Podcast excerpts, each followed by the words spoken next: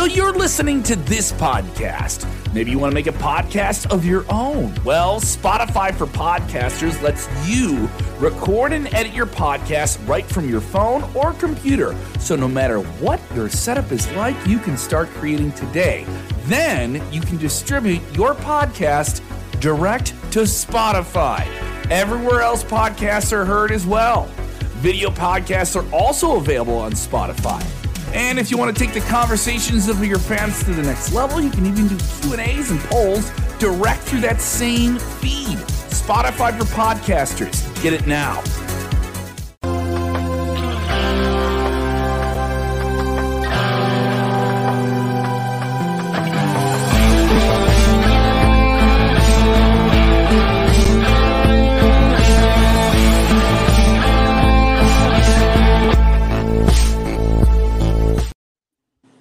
What is going on, good people? It is Friday night, 11:05 p.m. That means it is time for Smack Talk here on the Wrestle Binge YouTube channel, brought to you by Sports Sportskeeda, as well as the Sports Sportskeeda Wrestling Facebook page. We appreciate everybody tuning in. Rick Ucchino, SP3, and the wrestling legend himself, Dutch Mantell, will be with you guys for the next 45 minutes or so, breaking down SmackDown, Rampage, and the big news of the day. Dutch, how you doing? Well, I'm doing good. I, I hear that you're sleepy because your Little job a long time. A little bit. Well, A little bit. I'm I'm tr- I'm I'm trying to get amped up, fired up, get through this show, and then I'm gonna sleep for a day. I'd walk over to you and just slap the hell out of you and wake you up. Hell, I've been slapping myself since 10 o'clock. It didn't really help much uh, trying to get through Rampage. Not that it was a bad show, mind you, but it, it was a slog. SP3, what's going on? I am doing great. I am not doing as great as the Sportskeeda Wrestling Awards coming up, guys. 2022 is over. It's all about the Sportskeeda Wrestling Awards. Everybody is talking about it. Everybody is thinking about it. And I am thinking about it. I don't even know if I can think about tonight's show of SmackDown or Rampage. I spent three hours watching wrestling. I didn't get a lot of sleep because all I've been thinking about is that Sportskeeda Wrestling Awards, Rick and Dutch. Yes, Hey, and we will. Yes, great. go ahead. A great, a great candidate for male wrestler of the year, and it. Neither one of you can even guess who it is. All right. Well, we will definitely get to that. That's, that's what we call in the business a tease. All right. That's a tease just to keep you hooked in and and watching the show throughout its entirety. Uh, we'll get to SmackDown. We'll get to Rampage. Dutch, though, wanted to Yep. get your thoughts on the big news story of the day. Uh, it has been speculated, rumored uh, that this this Roman Reigns Rock match, uh, which was supposed to go down at WrestleMania 37 when it was going to be in Los Angeles, and has now been pushed off a couple of years to WrestleMania 39. Everybody assumed that this match was going to be going down, especially after WWE uh, started putting out new Rock merchandise this week. Everybody started losing their minds on social media, thinking he might show up at the Royal Rumble, could win the Royal Rumble. We got the the Roman Reigns acknowledgement ceremony. Every generation of the bloodline is going to be in attendance. That could be a big catalyst for The Rock showing up. Everybody's excited. And then Dave Meltzer of the Wrestling Observer today poured a big ass bucket of cold water on everything uh, when he reported that unless things change, all right, plans change, pal. Unless things change, minds are are, are changed, decisions are, are reversed. The Rock does not feel as though he can get in ring shape enough to put on the kind of match that would live up to the hype. I'm paraphrasing there a little bit, but he doesn't think he has enough time to get into ring shape to face Roman Reigns at WrestleMania. Are you buying that Dutch Mantell or is that a smokescreen and a half? Uh, who reported it? Dave Meltzer. Hell no, I'm not buying it. He just makes crap up. It's like clickbait. Oh, The Rock says he may not be, shit. bullshit.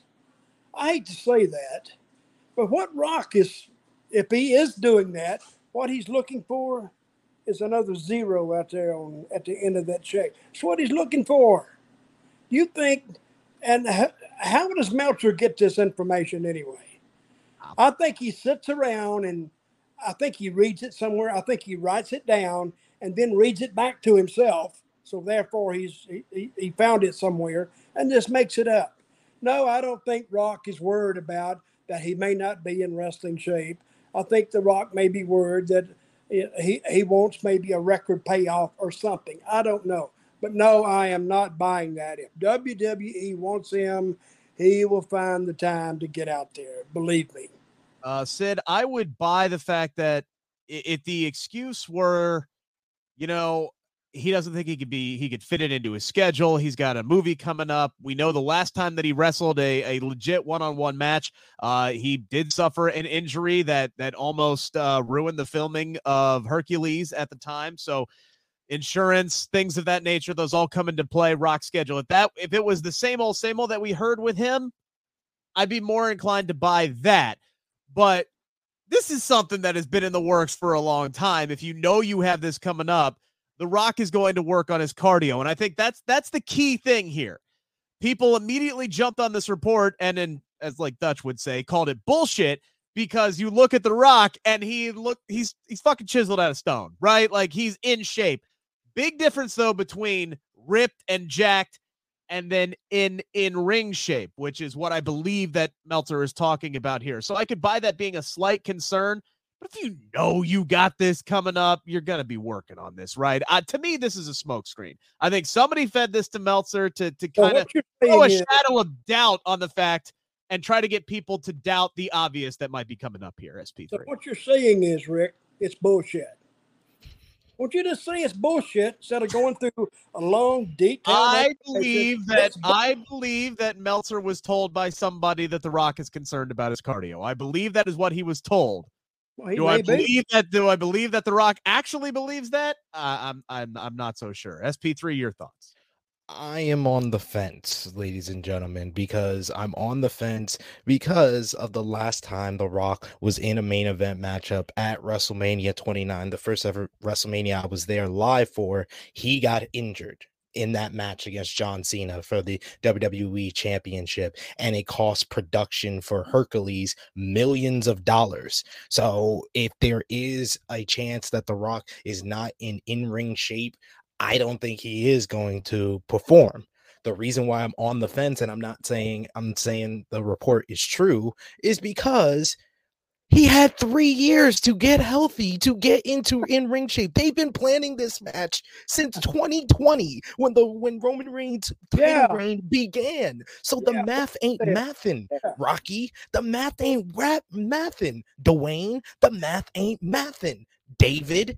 I'm sorry, it just don't make too much sense there that he's saying now three months before the show, oh, I don't think I'm gonna be able to get into in-ring shape. This feels like a a smokescreen because all the tea leaves was telling us the graphic for the Raw Rumble. Why is it electricity going everywhere? Yeah. The the you know it's in Texas, but the Longhorn and the bull and the Brahma Bull, you can get that type of thing. Then there was all the posts on their social media and YouTube pages. They all randomly just put out The Rock making the challenge to John Cena for WrestleMania. Then today they have the top 10 best moments in Royal Rumble history. It's The Rock holding the WWE Championship at in 2013. This week they said they put out new merchandise for The Rock. So the tea leaves was basically telling us that maybe it's a possibility that The Rock might show up at the men's Royal Rumble to set up the WrestleMania main event. And I think this was The Rock very very smartly going to the main wrestling journalists in the business and putting out a little a little smokescreen to be like, oh, it's not happening because it's the same thing Edge did back in 2020 when all the reports came out that he was cleared to wrestle. He sent out a report to, to Meltzer like, no, I'm not doing that. I'm not doing that. I'm, I'm actually in talks with AEW. And what did he do? He showed up at the Royal Rumble. So I think it's smart on The Rock to make it a bigger surprise because honestly, if it's not The Rock winning, this is the most telegraphed winner of the Raw Rumble of all time. This might be more than Roman Reigns in 2015, Triple H in 2002, 2002. with all these video packages for Cody Rhodes. They are hitting you over the head that he's the favorite to win. So I don't want that. I'm sorry. I think that Cody Rhodes versus Roman Reigns at WrestleMania, if it's for the undisputed Universal Championship, is even more problematic than The Rock versus Roman Reigns. Because one, it's not as big of a match, and two, both results of that matchup, I think is a issue for WWE. A lot of people not buying it. told Uh, sorry, go ahead, Dutch. What were you saying? no, I said, I, I guess he told you. He, I think he told all of us. I a three minutes. For that three minute for him to say it's bullshit. Stephen Chambers not buying it in the chat as well, saying a lot can happen between now and Mania. I'll say this much, right?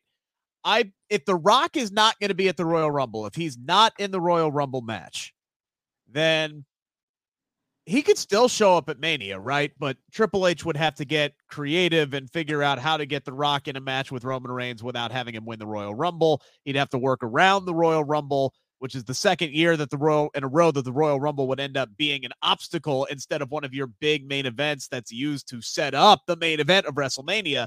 Uh, but if The Rock's not in the Royal Rumble, I pity whoever is number 30 because unless it is somebody like a John Cena or a Stone Cold Steve Austin or somebody like that, whoever is number 30 is going to get shafted, just like poor Rey Mysterio did when people wanted Daniel Bryan. So better save that spot for Austin Theory because he's going to get booed the fuck out of the building anyway.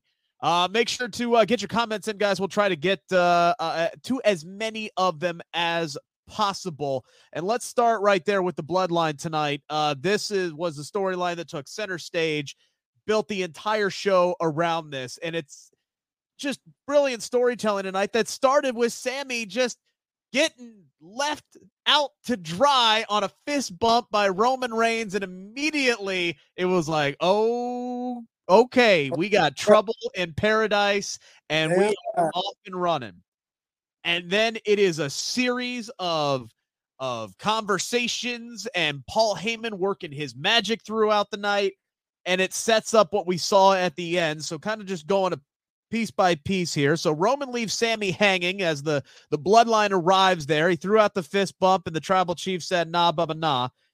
And then we see Sami ask to talk to Roman Reigns and and Reigns is like look just I knew you were pissed off about something last week. So tell me what's going on. Tell me the truth. Sami airs out his grievances about what happened last week, upset that he wasn't uh, involved in the planning, felt like he was given this opportunity and didn't like the fact that that he was uh, misled, maybe maybe used a little bit as as Kevin Owens has told him over and over again.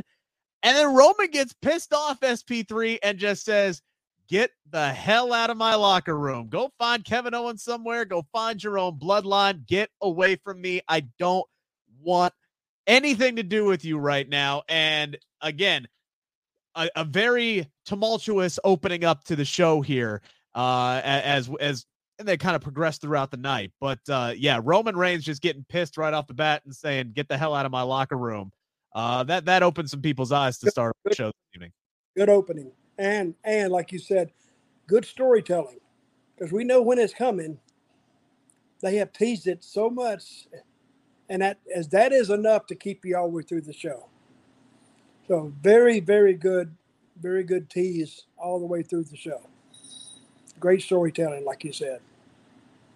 And then SP3, Paul Heyman tonight, being the wise man that he is, uh, doing a little bit of a callback here, telling uh, Roman Reigns why he needs to keep Sami Zayn in the bloodline, noting that he never liked Sami in the first place, whether that's bullshit or not. You know, we'll we'll leave it up to, to Paul Heyman just you know covering his ass. But the fact that he sits there and he tells Sami or tells Roman that um he should keep Sami around because it'd be better to have him pissing outside of the castle than standing on the outside of the castle and pissing inside of it.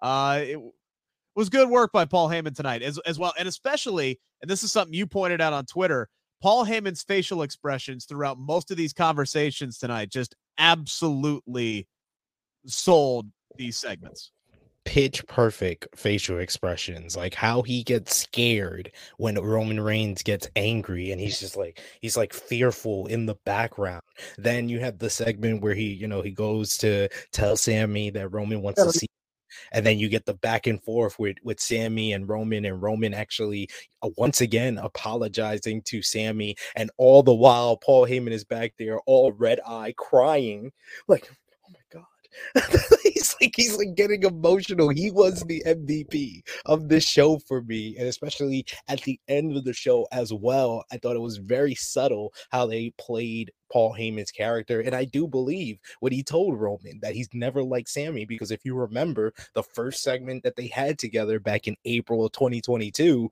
he did not want to deal with Sami. He wanted Sami to go away. He didn't want to give Sami the opportunity to snitch on RK Bro and Drew McIntyre, which started this whole Sami Zayn with the bloodline story. So he didn't even want to have them. Going so long. It's been going so long. I actually forgot that the way it started. I, I totally forgot, but it doesn't matter. They've already hooked me on the story, and I'm in it. Just because somebody like you, you just reminded me of that, and it really doesn't really. It, it's just how they started, but they have.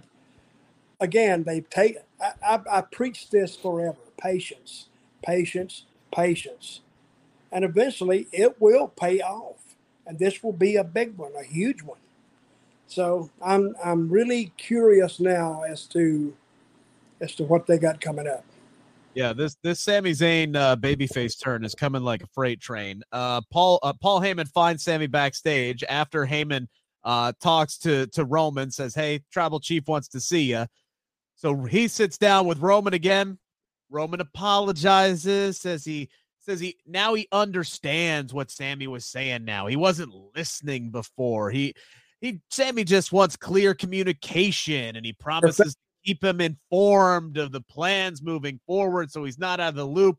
And then he gives him a laundry list of things to do get the jet fueled up, find the Usos, get the car running so they can sign the contract and get the hell out of there, which of course leaves the tribal chief oh, uh, available or not, excuse me, not available, but vulnerable uh, toward the end of the night.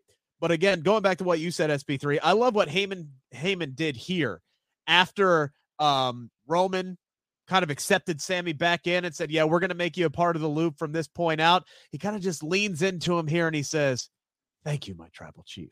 And it wasn't like it was a thank you for bringing Sami back. It was really more like a thank you for listening to me.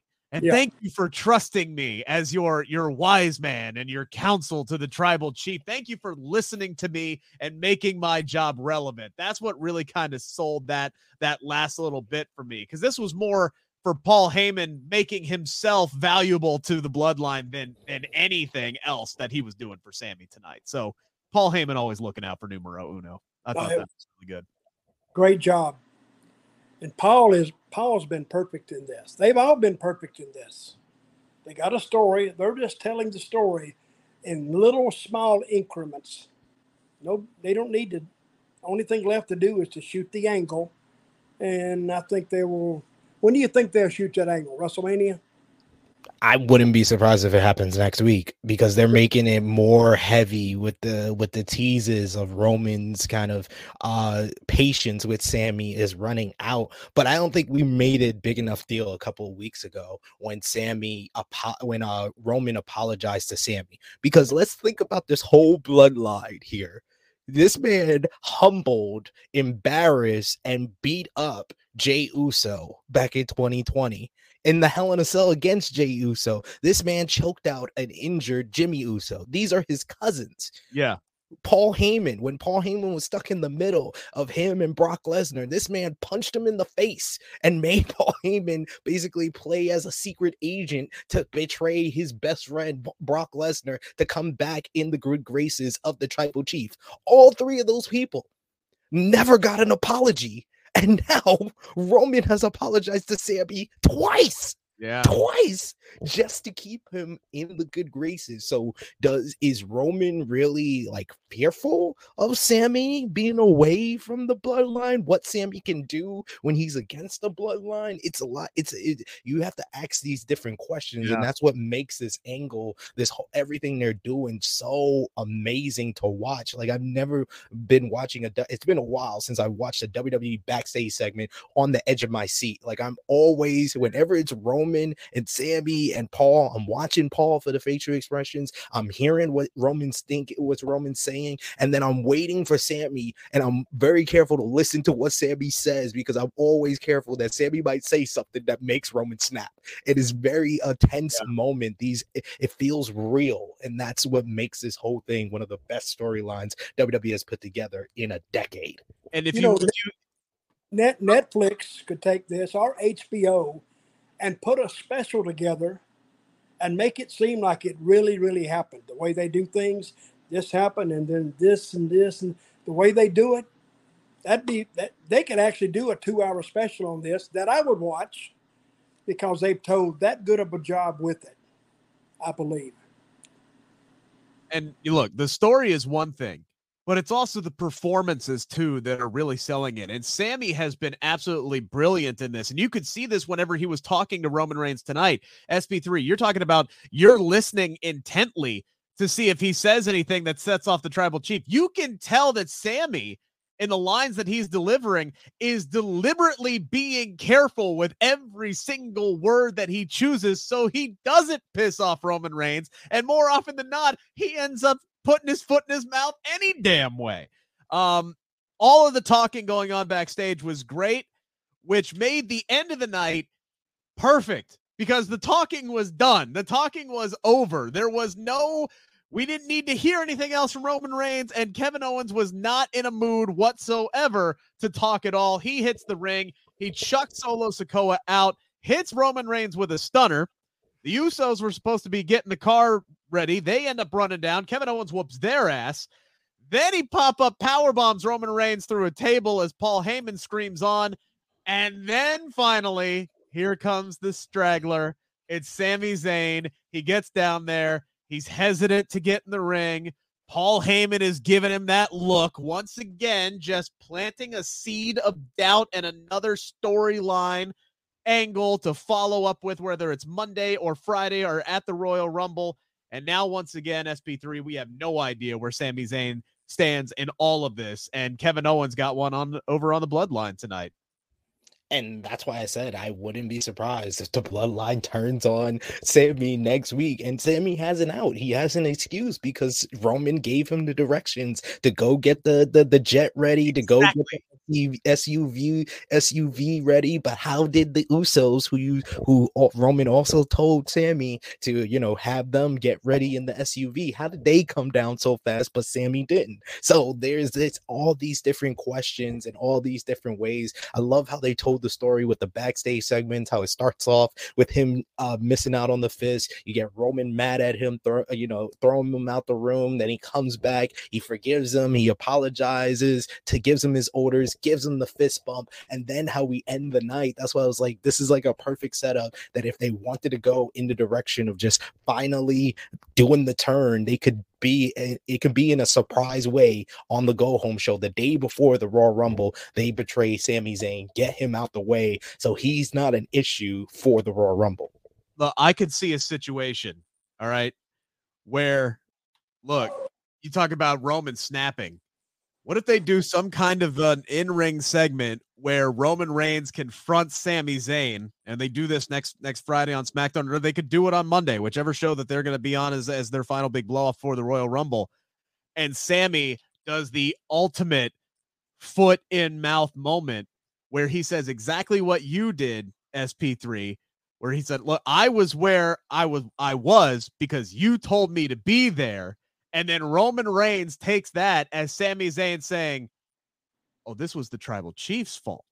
This was Roman Reigns' fault. I left myself vulnerable. You weren't there. So this is Roman Reigns' fault.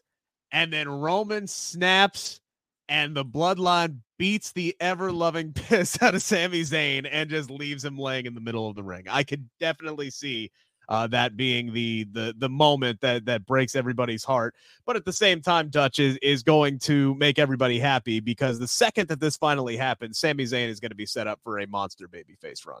Oh, he is. But what if Kevin Owens shows up? Of course, everybody's going to be saying, "Help Sami, help Sami." Yeah. What if he doesn't help Sami? Now that's another thought. There's, there's so many ways to go on this that really makes sense and I, I will say they have worked this. I, we've said it before. It's it's a they have put this together brilliantly, and I don't think. Well, I'm gonna put my foot in my mouth. I don't think they could screw this up, but they can. Believe me, they can screw it up. If it can get screwed up, they can. But I don't think they will. I think No. they're way ahead of the game on this one. Way ahead. So who's wrestler of the year, Rick?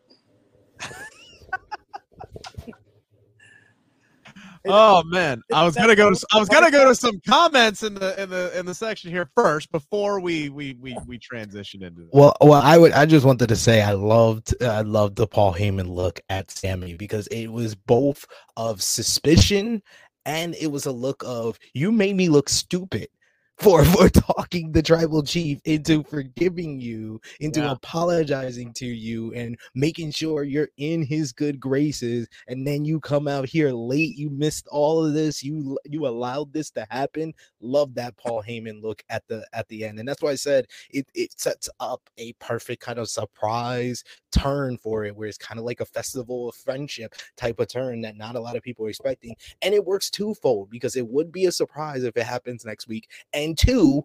You completely eliminate the fact that Sami Zayn might be the Bryan Danielson, the Daniel Bryan of the 2023 Men's Royal Rumble. If he, if you go through number 30 and people are one disappointed that there's no Rock, and two disappointed that there's no Sami Zayn in the in the Rumble, they can avoid all of that by taking him out the day before.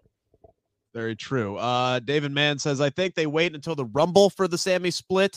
Uh, then it's full speed ahead into WrestleMania. I think if they wait until the Rumble for to do the Sami split, it's going to be Sami who's who who turns on the bloodline as opposed to the other way around. Because that's still definitely a possibility to where Sami gets fed up with everybody's bull and decides, I don't screw this. I'm better than this. I don't need this anymore. Kevin Owens was right and he attempts to help Kevin Owens. And Stephen Chambers said uh, earlier, Sami is going to actually cost Roman the match. Kevin Owens is going to win the title at the Royal Rumble.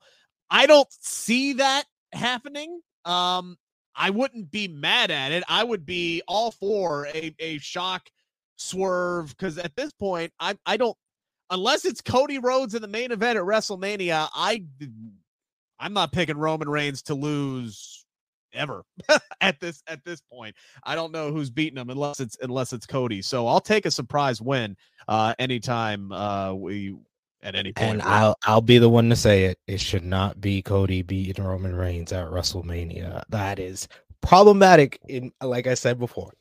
Well, we That's we'll, we'll dive we'll dive into that at another time. All right. So as uh, SP3 brought up and as Dutch Mantell has been asking me to bring up, uh, coming up next month we have the second annual Sports Kita Wrestling Awards. You guys were uh, a, a big part of what we did last year. Several different uh, categories, including uh, male wrestler of the year, female wrestler of the year, uh, moment of the year, uh, tag team of the year. We had a very esteemed panel of judges that were involved in this, including Dutch Mantell himself, and uh, Renee Paquette was involved in that. Uh, a lot of different people showed up to help. I believe Vince Russo was involved as well. Um, so a lot of uh, people who were involved in that made that as a big success in our first year. The judges are getting finalized right now. The fan voting is going to start up next month. And last year, Dutch, Roman Yes. Reigns was named the male wrestler of the year in 2021. He is the straw that stirs the drink in WWE right now. Do you feel like he has a chance to repeat in 2022? Oh, he has a great chance to repeat. Name another performer who's received the attention that Roman Reigns has. None of them. Nobody. So I expect him to to repeat as as wrestler of the year. Although I don't know if I would vote for him Interesting. because I think another guy, even though he's really low key, has really shown me more, more potential actually, and that's hard to that's hard to grasp after Roman has done all that he's done. But I would pick, for me personally, and he's not going to win, but I would pick Gunther as wrestler of the year because of he hasn't had a bad match at all, and the people buy him. And when he goes in there, he goes in there to beat somebody's ass, and the people they're all eyes on Gunther when he's in there because his stuff looks solid, it looks real. You can even hear it. If you're ringside, you can feel it. So he is actually uh, playing his role well, and he just got started. So, and if he won Wrestler of the Year, it, it'd actually be be too early for him. But I think he has shown enough potential to be considered in that in that category. That's who I would actually cast my ballot for. Maybe breakout star of the year, uh, if, if that's a category this year, Gunther could be uh, in that for sure. I don't hate that actually. Um, like I said, maybe 2022 is a little early, but SP3, depending on how his booking goes this year, especially if he gets a match against somebody like a Brock Lesnar at WrestleMania and, and wins it, that could be the catalyst to a, a, big 2023, and we could be looking at Gunther in a much much bigger platform uh, at toward the end of this year. Yeah, I mean, Gunther's had a hell of a uh, intercontinental title run, like you said last week, over 200 days. He had the great match on SmackDown in December against Ricochet. He had great matches against Shinsuke Nakamura. Of course, one of the matches of the year with Sheamus back at Clash at the Castle. He had the Donnybrook match with the uh, Imperium versus uh, Brawling Brutes at Extreme Rules. But for me, I think that it's more of like a second half of the year for for Gunther. The first half of the year was kind of quiet and then he wins the Intercontinental title in the summer and starts to stretch. I like to look at the performer that kind of performed throughout the whole year.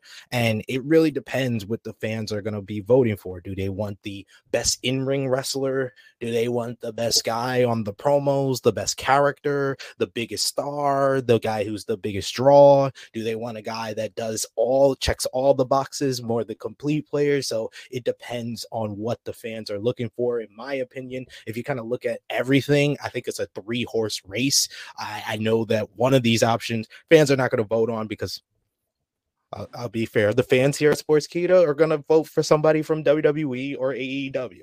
But I think it's a three horse race for who was the best wrestler of the year in 2022 overall, with Will Ospreay for what he did in New Japan Pro Wrestling, establishing the United States Championship as kind of on par with their top prize over there. He was a draw in New Japan, a draw in the independent scene, had classic matches. No one had better matches throughout the throughout the year, like a catalog like Will Ospreay in 2022. Roman Reigns was the biggest star in the business, and I feel like his 2022 was actually much better than his 2021. So I agree with Dutch. He's a very high favorite to win this again.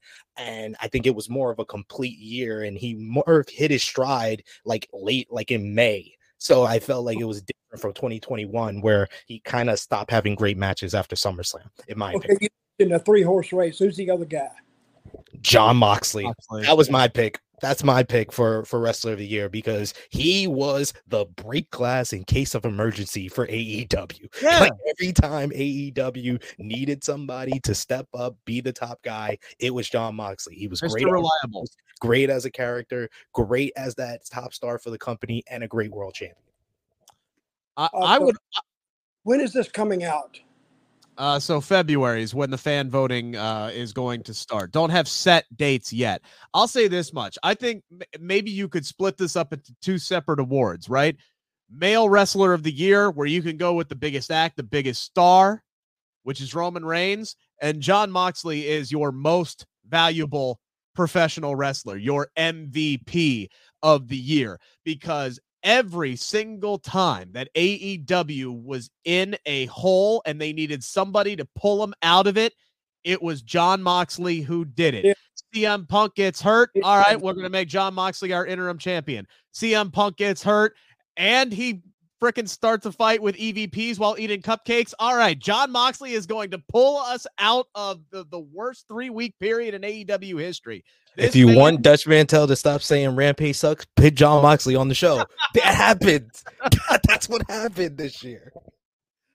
Jon Moxley is that I dude. never- and I would like to do two separate awards. Roman Reigns, Wrestler of the Year, Jon Moxley, Most Valuable Professional Wrestler of the Year. Uh, we have people uh, in the chat saying uh, Cody Rhodes will win uh, Match of the Year. Uh, Seth Rollins as Wrestler of the Year, uh, either Roman or Seth uh, for Wrestler of the Year. Match of the Year is going to be interesting this year. I think a lot. I think that Hell in a Cell match between Cody and Seth is going to get a lot of votes, but I think that one is going to be uh, very, very close. Um, all right, guys, we need to to move on here. In what was a a very rough week for pro wrestling fans, uh, losing uh, Jay Briscoe uh, this week, it was very fitting that SmackDown tonight was very tag team wrestling heavy tonight, and it started with uh, well, for lack of a better term, uh, I thought a banger SP3 between the Banger Bros. I can't believe that's actually the name that they're going with here against the Viking Raiders. Uh, Sheamus and Drew get the win after uh, a 20 minute clash here. I love the finishing sequence. You get Sheamus hitting the knee. You get McIntyre running in with the Claymore. Sheamus hits the brogue kick. They get the win. The crowd was going nuts for these four SP3, and they were uh, they were cooking pretty early on tonight. Hell of a match hell of a way to to kick off the show all got all these guys were hard hitting it was all a bunch of hosses going out there and just beating the crap out of each other and that's how i like the tag team matches this was the best match that i saw on either show for the for the night the crowd was behind it dutch what did you think about this oh, opener on smackdown Good match. Very good. When I first saw him come out there, I said, I don't know. You know, I was kind of felt. But the more I watched it, you know, they got it together and they had they ended up having a a, great match. But when they come out, I'm saying I'm thinking, now who is going to win this match? Because that's what every wrestling fan say. You know, you have your side, this guy can't lose, this guy. But they had a good finish. It was paced well, and I I enjoyed. You know, we've knocked SmackDown so much in the past, but I enjoyed the show. I enjoyed that first match. My question is, when is Pat McAfee coming back? That's a good question. Might be at the Royal Rumble. He might be a surprise entrant into the Royal Rumble this year. Uh, they've they settled on these these two commentary. I think, man, if you could get him on Monday Night Raw, I think he would be a, a a bit of energy that that broadcast team needs. But he and Cole work so well together. Would you do a three man booth on SmackDown with with with Wade Barrett? What do you shuffle things? So I don't know. It's going to be interesting to see if and when uh, he comes back. We did have three other tag team matches on the show tonight. Uh, Hit Row and Los Lotharios. Angel and Humberto, they were the stars of this match. It was not long at all, but it was great to finally see those two on television and getting to watch them do their thing. And then it was a quick little distraction from BFAB, and then it was a roll up and Hit Row wins and they move on. But man, Dutch, I, I want to see more of Angel and Humberto on on my TV screen. guys are good. Most of your Mexican wrestlers are great because that's why they that's why they're trained there. They can do they can do almost anything. So I hated to see them lose too, but it's probably the way to go. Losing doesn't mean anything on on Raw anywhere else. Look at uh, look at the Vega girl, not the Vega girl. Who was a what's the girl that went out against Charlotte Flair tonight? What Oh, was her? Sonya Deville. oh yeah Yeah. How, how many matches did she lose right in a row? I, I can't remember the last time she won a match, to be honest. Yeah. And it, I don't think it hurt her at all. Because all they got, that's what they tell the guys in the back. Don't worry, your time is coming. And then her, her time is here. So uh, SmackDown overall tonight, one of their better shows. And I, I enjoyed it. Uh, let's see. We had another tag team match there. SP3 Legado del Fantasma beats Maximum Male Models. Okay. nice to see uh, Mansoor and Marseille on the show, and Maxine, of I course. like but the poses. I, I can't remember the last time they were on the show, so I guess getting on the show is something. But you knew Legado del Fantasma was going to win it. But then the uh, so we had two tag team matches, four tag team matches tonight. Two were eh, two were really good. You had the other one that was really good, and Imperium defeating the Brawling Brutes, SP3. Yeah, I mean, this was a focus on the tag team division on the show. And what I learned from the show is that half of these tag teams are over and the other half are not. Hit Row is not over. Lo- Los Lotharios, they don't use them enough. They looked really good. Humberto got huge. He got he put on some muscle, some muscle mass. They looked like they were on the money and they were ready for the opportunity, but they're just not over because they don't use them enough. Maximum male models, if they should have listened to us and just put Dutch with them, they would have been over by now, but they're not over. Legado Fantasma, they're not over. But Imperium and the Ball Ozzy, Ozzy agreed with you, by the way. Dutch is the uh, male model of the year in his uh, super chat here. Uh, and I, I'm not- I I'm actually I can't sleep tomorrow, brag Ozzy. By the way, I can't sleep tomorrow because the Bengals play on Sunday. Uh, so uh, I'll I'll be able to get plenty of sleep. But uh, we do appreciate the super chat. Anybody who wants to uh, to send them in. Sorry to cut you off there. SP3, but- No, no, no. But yeah, that's what I learned is that half of the tag teams are over, half the tag teams are not. But Imperium versus uh Brawling Brutes, that was good. That was a bunch of fun. Ridge Holland continues to improve, in my does. opinion. So I, I really enjoyed that match. I enjoyed two of the tag team matches. The other matches were but they were short. matches. They weren't long.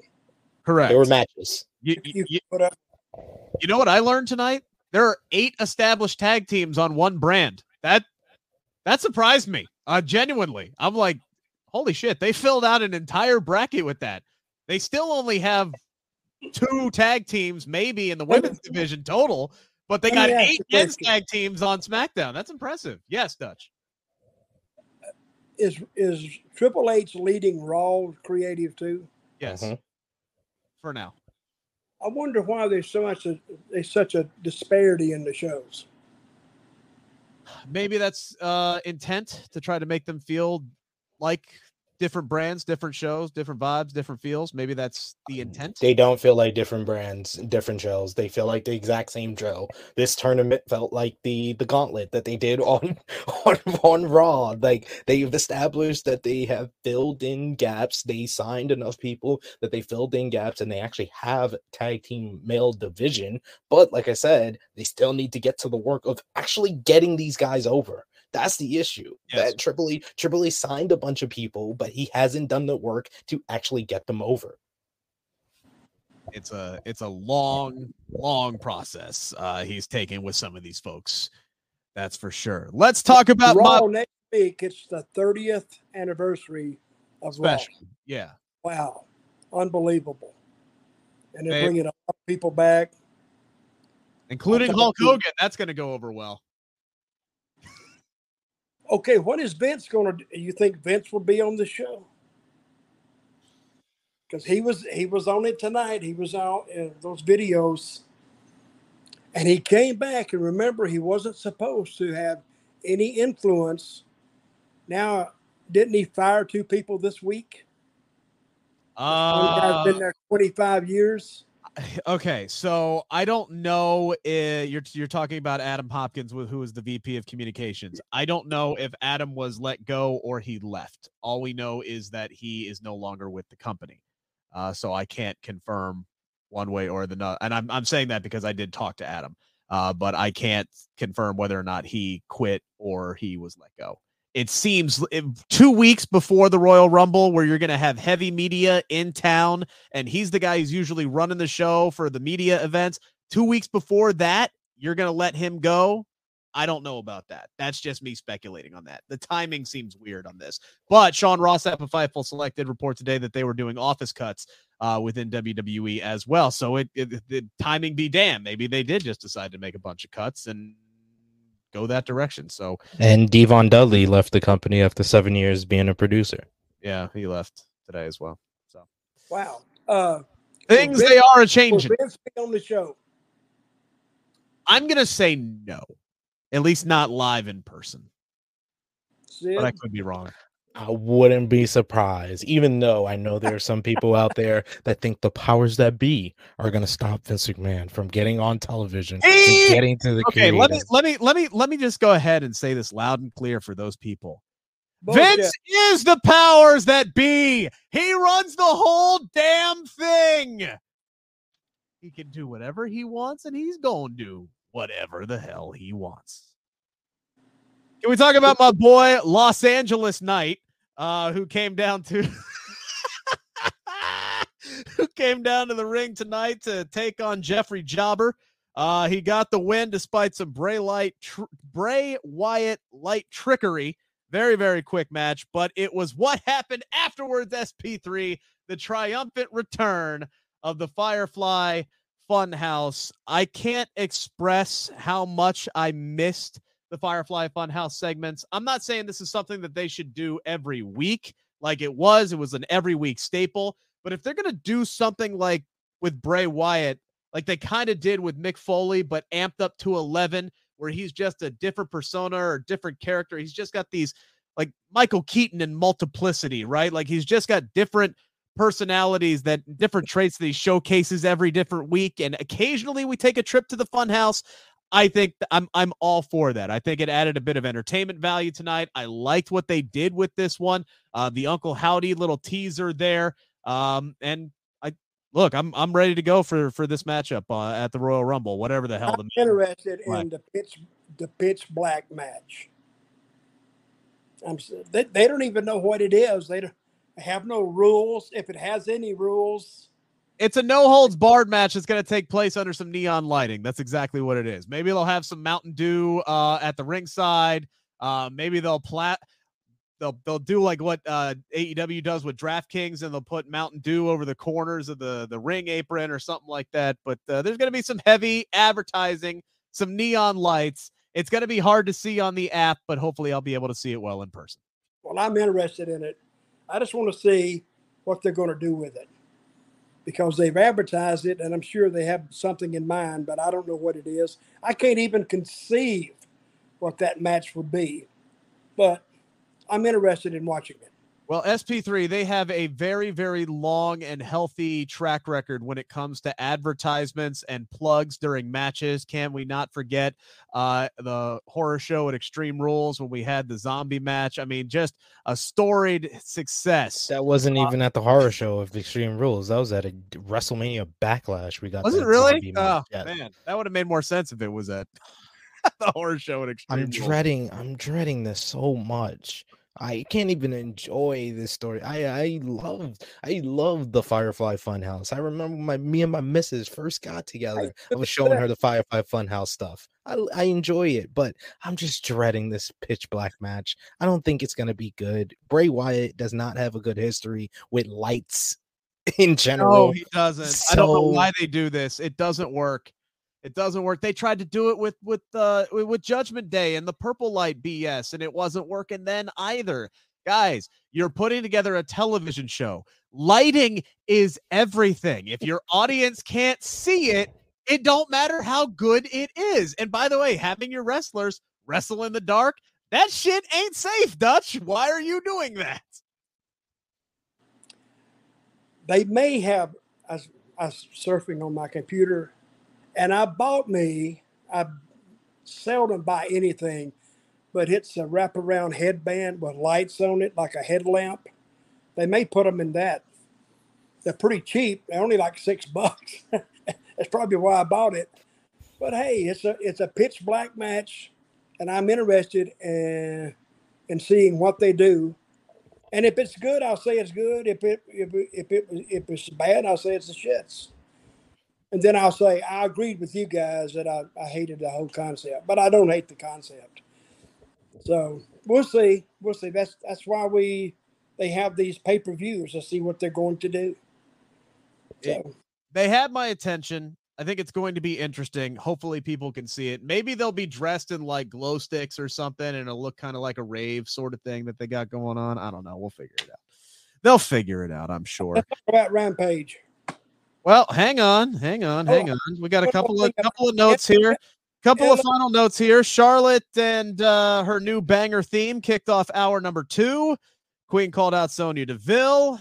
Uh, the Detroit uh, crowd told her she sucked a lot. Uh, she demanded another title shot, and uh, Charlotte challenged her to a fight right then and there.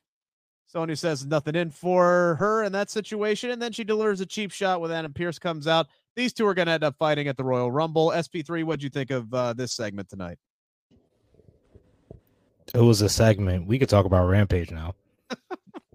like I don't even know why we, we I was confused why we wasted time even bringing that up. It was a segment.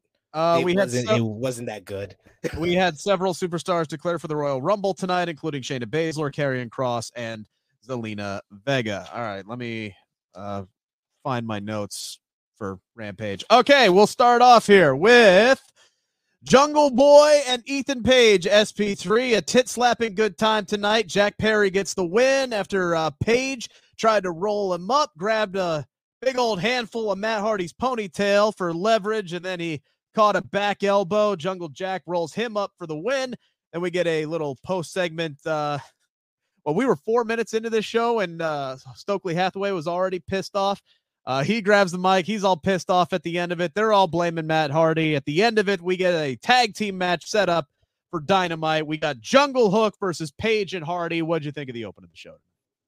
I thought that this show would have been better if they flipped the opener and the main event. I felt like this Jungle Boy, Ethan Page, these were the two kind of bigger stars than more than Daniel Garcia and Action Andretti in the uh in the main event. I wish they would have flipped that over because especially if you have Jungle Boy and Hook after they drew the big rating on Dynamite later in the show, people will continue to watch. I know there's probably people that saw Jungle Boy and Hook and probably turned off the TV because they draw the female the female viewers. So you need to make sure you put that at the end of the show. But this was a good match. Continues the whole angle with Ethan Page and Matt Hardy. Sets up a match for Dynamite. So checked a couple of boxes. Did, didn't I see that Matt had turned broken? Why why is he not No, he's turning broken. okay? because he's he's running he's he's running out of patience with Ethan Page kind of just bossing him around. Okay, but that that's happening. It's it's gonna. I thought I saw like he turned into the broken version of himself on a video on Twitter early this week, but it's been a busy week, so I could have been watching something old. I'm not sure. Uh, Dutch, what did you think of the opener on Rampage this evening? Eh, it's okay. But I, I, I do agree with Sid. It, it should have been reversed. I think because more people know who they are than know the two guys, the Andrade Dreddy guy or whatever the their names in the main event. But they had a good match. It was okay. I think it was a little bit overly produced. I think, but Hey, that uh Ethan Page, he put some weight on, didn't he? He lost. he lost a lot of weight actually. A lot of weight. What did he look before? Like two ton Harris or what? Little. He was. He was a little pudgy. He looked like yeah. I, I watched him down. He was laying down, and you know that gut was looked like he was a little blowed up. You know who else was blowed up? Uh, Mack. What's his name? Willie Mack. Willie Mack. He was blowed up too. We'll get we'll get to Willie Mack here in, in a minute, but SP3, uh, some some some big storyline uh, implications here. Shit got real tonight uh, between uh, Ortiz and Eddie Kingston. Ortiz gets the mic from uh, Tony Schiavone and calls Kingston down. Um, said, "Look, man, uh, we're gonna go to our mentor here. Homicide would call you a a fake tough guy for trying to hit." Uh, Julia Hart with a chair last week. He is berating this man over and over, and yeah, Kingston wasn't having any of that shit. He he he, beat the fuck out of him with a steel chair tonight. So uh th- these two appear to be done. I felt like I was watching to uh, a Spanish family argue at a bodega in New York. This felt this felt very genuine. This felt very real. Ortiz calling Eddie a t- fake tough guy, and Eddie had the perfect response. I'm gonna hit you with the chair. I came out with the chair. You should have you should have knew better not to talk talk to me like that. Eddie, you, you could tell the House of Black had won this mind game, and they Oh, had caused a dissension between Ortiz and Eddie Kingston. I thought Kingston played this up well. I thought Ortiz was good on the mic. This was probably the best thing on the show. Probably was. They did a good interview, and it's believable. It didn't go long. If you watch a fight on the street, it, it don't go for ten minutes. It'll go for a minute, maybe a lot less. Then it's over. They get their point made. One guy gets his ass whipped. One guy leaves or whatever. Cops And- show up, everybody runs. Yeah. Oh, that's exactly. Eddie Eddie hit him and got out of there before the cops came. Tear across that back, pretty solid. Yeah, he did. So Eddie's believable. He really is. All right, so we uh we rolled into then Brian Cage in his tune-up match ahead of uh Wednesday's showdown with Bryan Danielson. He's going against Willie Mack, uh Dutch's boy here, Willie Mack. I enjoyed this match. These, these these two dudes were pulling off some moves that dudes their size have no business pulling off. I, I thought this was a, a really great competitive match. And SP3, tell me if I'm overthinking and overreacting as I tend to do. I get trying to showcase Willie. All right. You were impressed with him in a match that he had earlier. You want to see what he can do. So you're going to give him a full fledged tryout here. Obviously, Brian is going to go over in the match, but you you you want to showcase Willie, put him on a platform on national TV and see how he does. But when Brian Cage barely gets a win over this guy, days before he is supposed to be this massive roadblock put in place by MJF, it just seems like poor timing to do this kind of match. Shouldn't this not have been a Brian Cage tune-up match where he just beats the piss out of somebody and looks like a, a, a giant monster, or am I overreacting a little bit here? That probably would have been more effective for building him up for Bryan Danielson. But I've been seeing with with Brian Cage, they just want him to go out there and have good to great matches, and that's what he. They had a good to great match on Dark Elevation in LA, uh, two well last week, and then they had this good match here. I thought this was more for you know to get Willie Mack attention. You saw a bunch of people online wanting Willie Mack to get signed after this. This was a nice showcase for him, but I agree that it wasn't as strong of a push for Brian Cage if he is going to be this new big obstacle. And eh, he he probably should have broke Willie's arm after the match. I think that would have been effective in building up the whole story going into the match yeah. with Bryan Danielson of MJF paying him to break his arm. And, and that's a point too, in the fact that MJF did says to Brian he doesn't care if he beats Daniel or Bryan Danielson, excuse me. He doesn't care if he beats him. He just wants him to hurt him. So maybe that's part of the mindset there. But uh, Dutch, what did you think about this match? You you, you didn't seem to be too impressed with with your boy Willie. Well, it, it was a match. I don't really know the background of it or the concept of it. I don't. I'm. I, I hardly. I don't ever watch Dynamite, so that's you guys refer to that. So I don't know what's going on. The match was fine. I think it went just a little bit too long.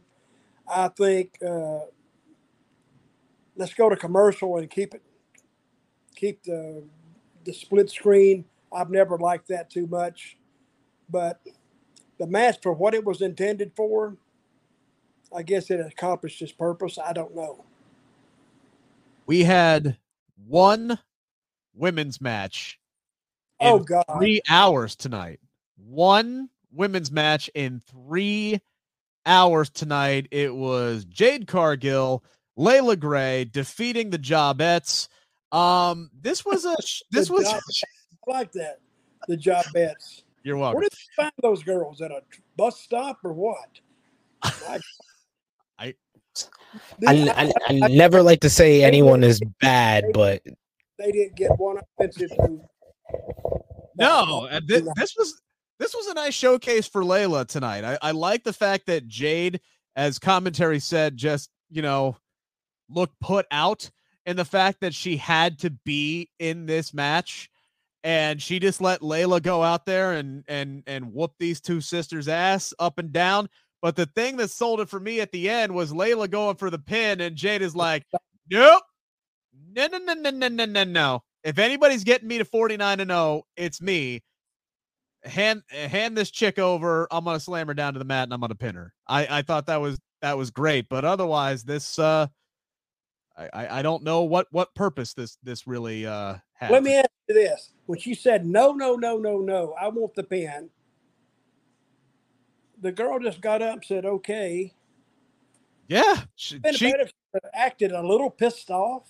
no, no, because J- mm-hmm. well, uh, correct me if I'm wrong, SP3, but uh, Leila is not officially signed to AEW, is she? I don't I don't think so. We've never got the all elite graphic, but they have established that if you get out of line with Jade, she'll just fire you. She fired yeah. Kiera Hogan. She's fired Red Velvet because Red Velvet wasn't feeling being bossed around by Jade. But Leila Grey, that's why she's the uh, the lone baddie now, is because Yeah. she is going to listen to Jade because she knows better. She knows where her biscuit gets buttered, gonna say, unlike Kiera and Red. That's her meal ticket. she- She ain't she ain't gonna risk that. See, they have pretty good story beginnings, but they don't really like WWE. They will take you inside that story, and you understand it. But this, you know, I, I've been talking about those forty-five second interviews they do. You can't do nothing in forty-five seconds. Well, so you really one of know the background. They could get a little deeper in this Jade story, and Yeah. it would mean mean a hell of a lot more. But they one of the do- better one of the better things on the show, in my opinion, was done in 45 seconds was the Darby Allin promo that set up his match with uh Buddy Matthews, him talking about the history with him with the House of Black. I didn't even realize that he's actually pinned Malakai at all out. He's beaten Brody King, and now there's only one member of House of Black he hasn't beaten yet. But has Well- he pinned Julia? Damn it! That's who's gonna dethrone him for the TNT Championship. You can book it right now. Well, if they'd have taken their time with some of those other interviews, they may have meant more too. You know, Darby Allin did a, he did a, a decent interview, a good interview. Yeah, He's been on a good roll over the last few weeks for sure. Uh, you uh, brought up the main event earlier. Action Andretti as Dutch goes. Oh God, it's the pitch black match. It's the Mountain Dew pitch black match. It's, oh no, Dutch is back. Okay, Oh my God! Bray Wyatt's here. Uh, Action Andretti defeats Daniel Garcia and his leather pants in the main event tonight with a running shooting star press.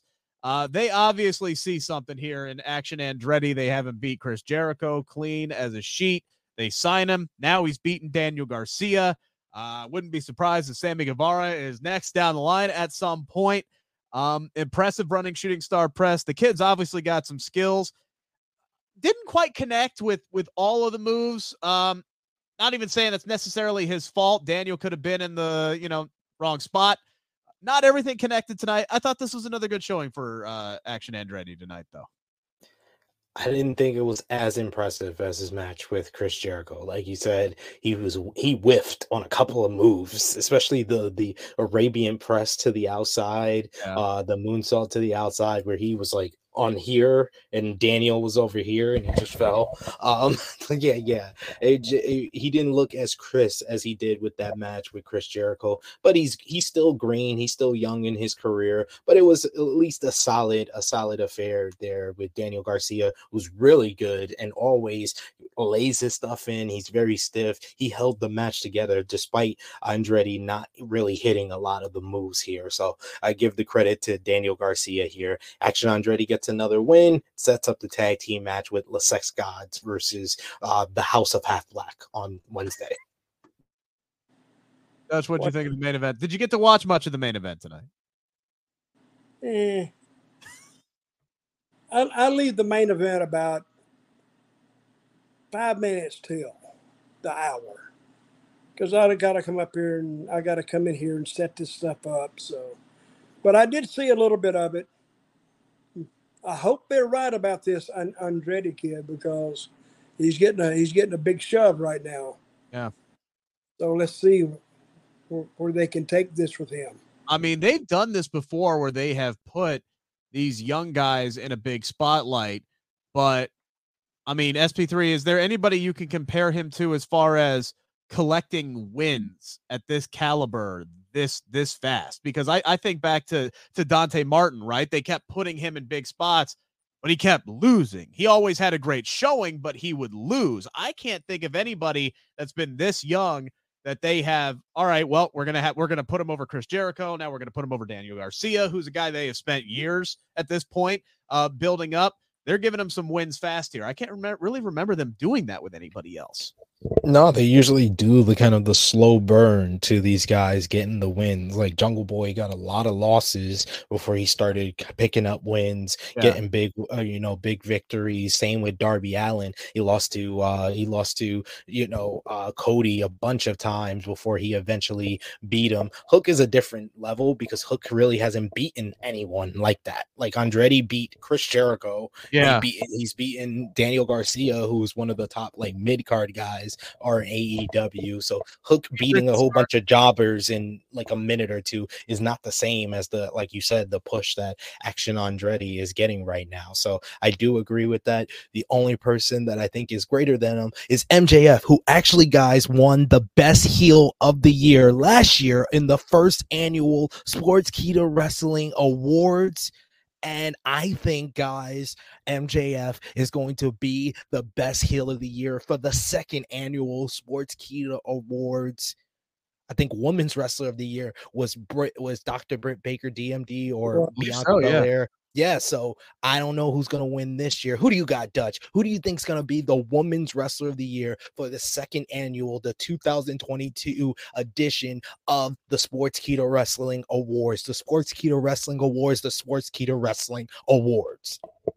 Talk about the award show. The one Yeah, that's coming out on Sportskeeda. You talking Yeah. about that? Oh, Yeah.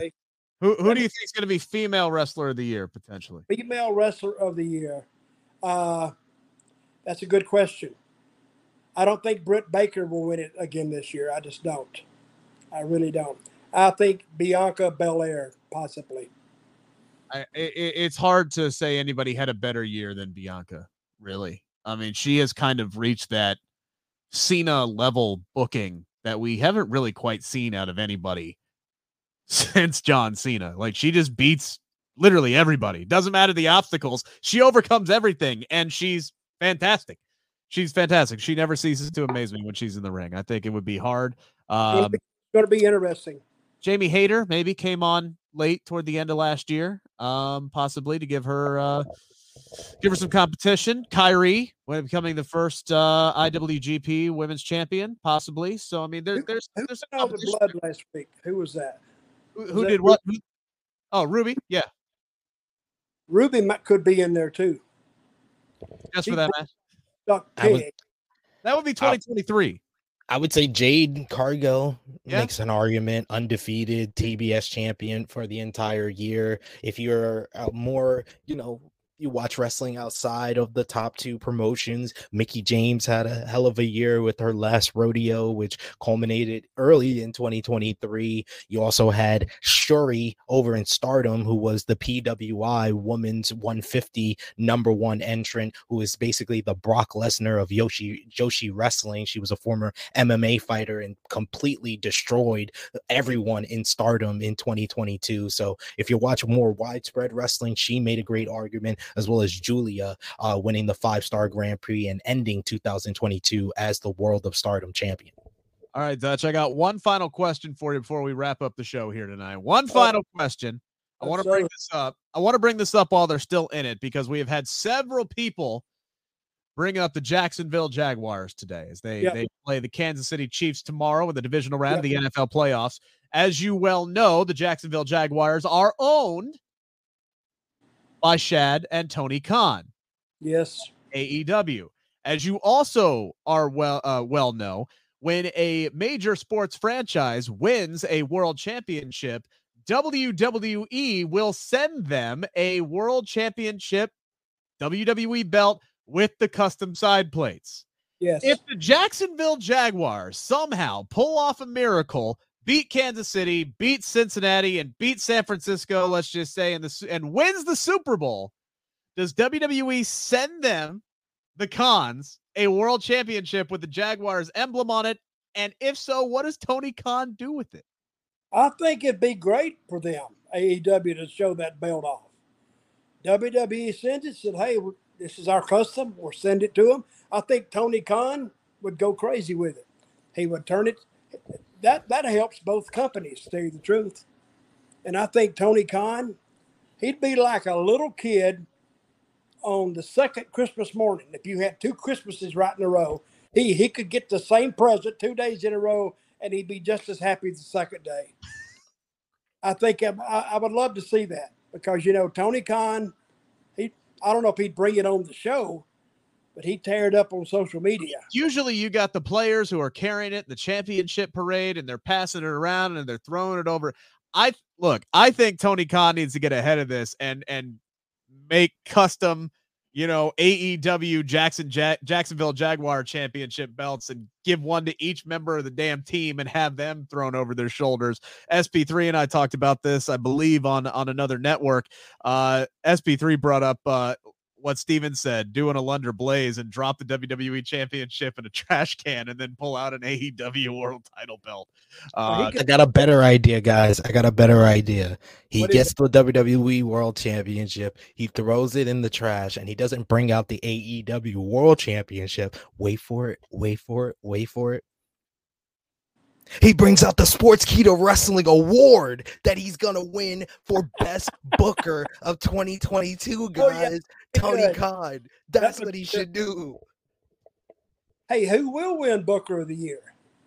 it should be Tony Khan so he can bring it out in the Super Bowl parade for the Jacksonville Jaguars. That was good. All of a sudden, the Sportskeeda. I, I uh, Yeah. fell for it hook, line, and sinker. I had Oh, no idea where you were going That with that. good.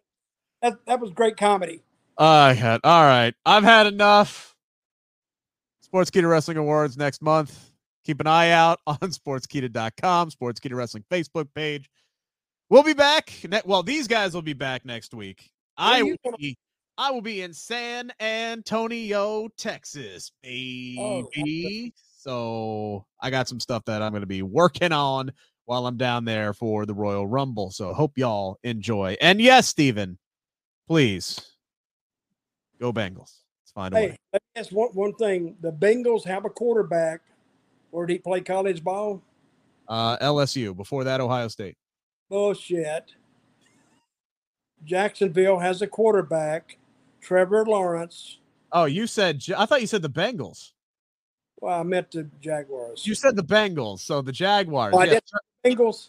You said the Bengals. You yeah. see how he, you see how he is said always picking my shit apart. He just tears it up. Well, but the Jaguars here. quarterback played at But- Clemson. Yes. Yeah. He threw last week four interceptions and a fumble. He didn't fumble in the first half, and they were down like thirty to nothing. And they 27 come nothing, yeah. won. It was down twenty-seven nothing. They come back and won thirty-one to thirty. That was a great game. One of the better games I've ever seen.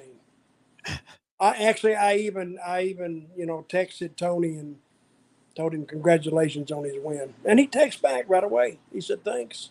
Oh, I thought he sent the middle finger emoji. No, Nah, he, he did. was like, Thank you, Dutch, and tell Rick and Sid to go kiss my ass. That's what he nah, he's lying. What he really said was, "Thank you so much, Dutch." Yeah. Stay tuned for AEW Dynamite and AEW Rampage this Wednesday and this Friday, 8 p.m. Eastern Time and 10 p.m. Eastern Time. and vote in the Sportskeeda year-end awards. That's what he said. And I We're out. guys. I'll see you later. All right. Take care, everybody. Enjoy your weekend. See ya. We the people.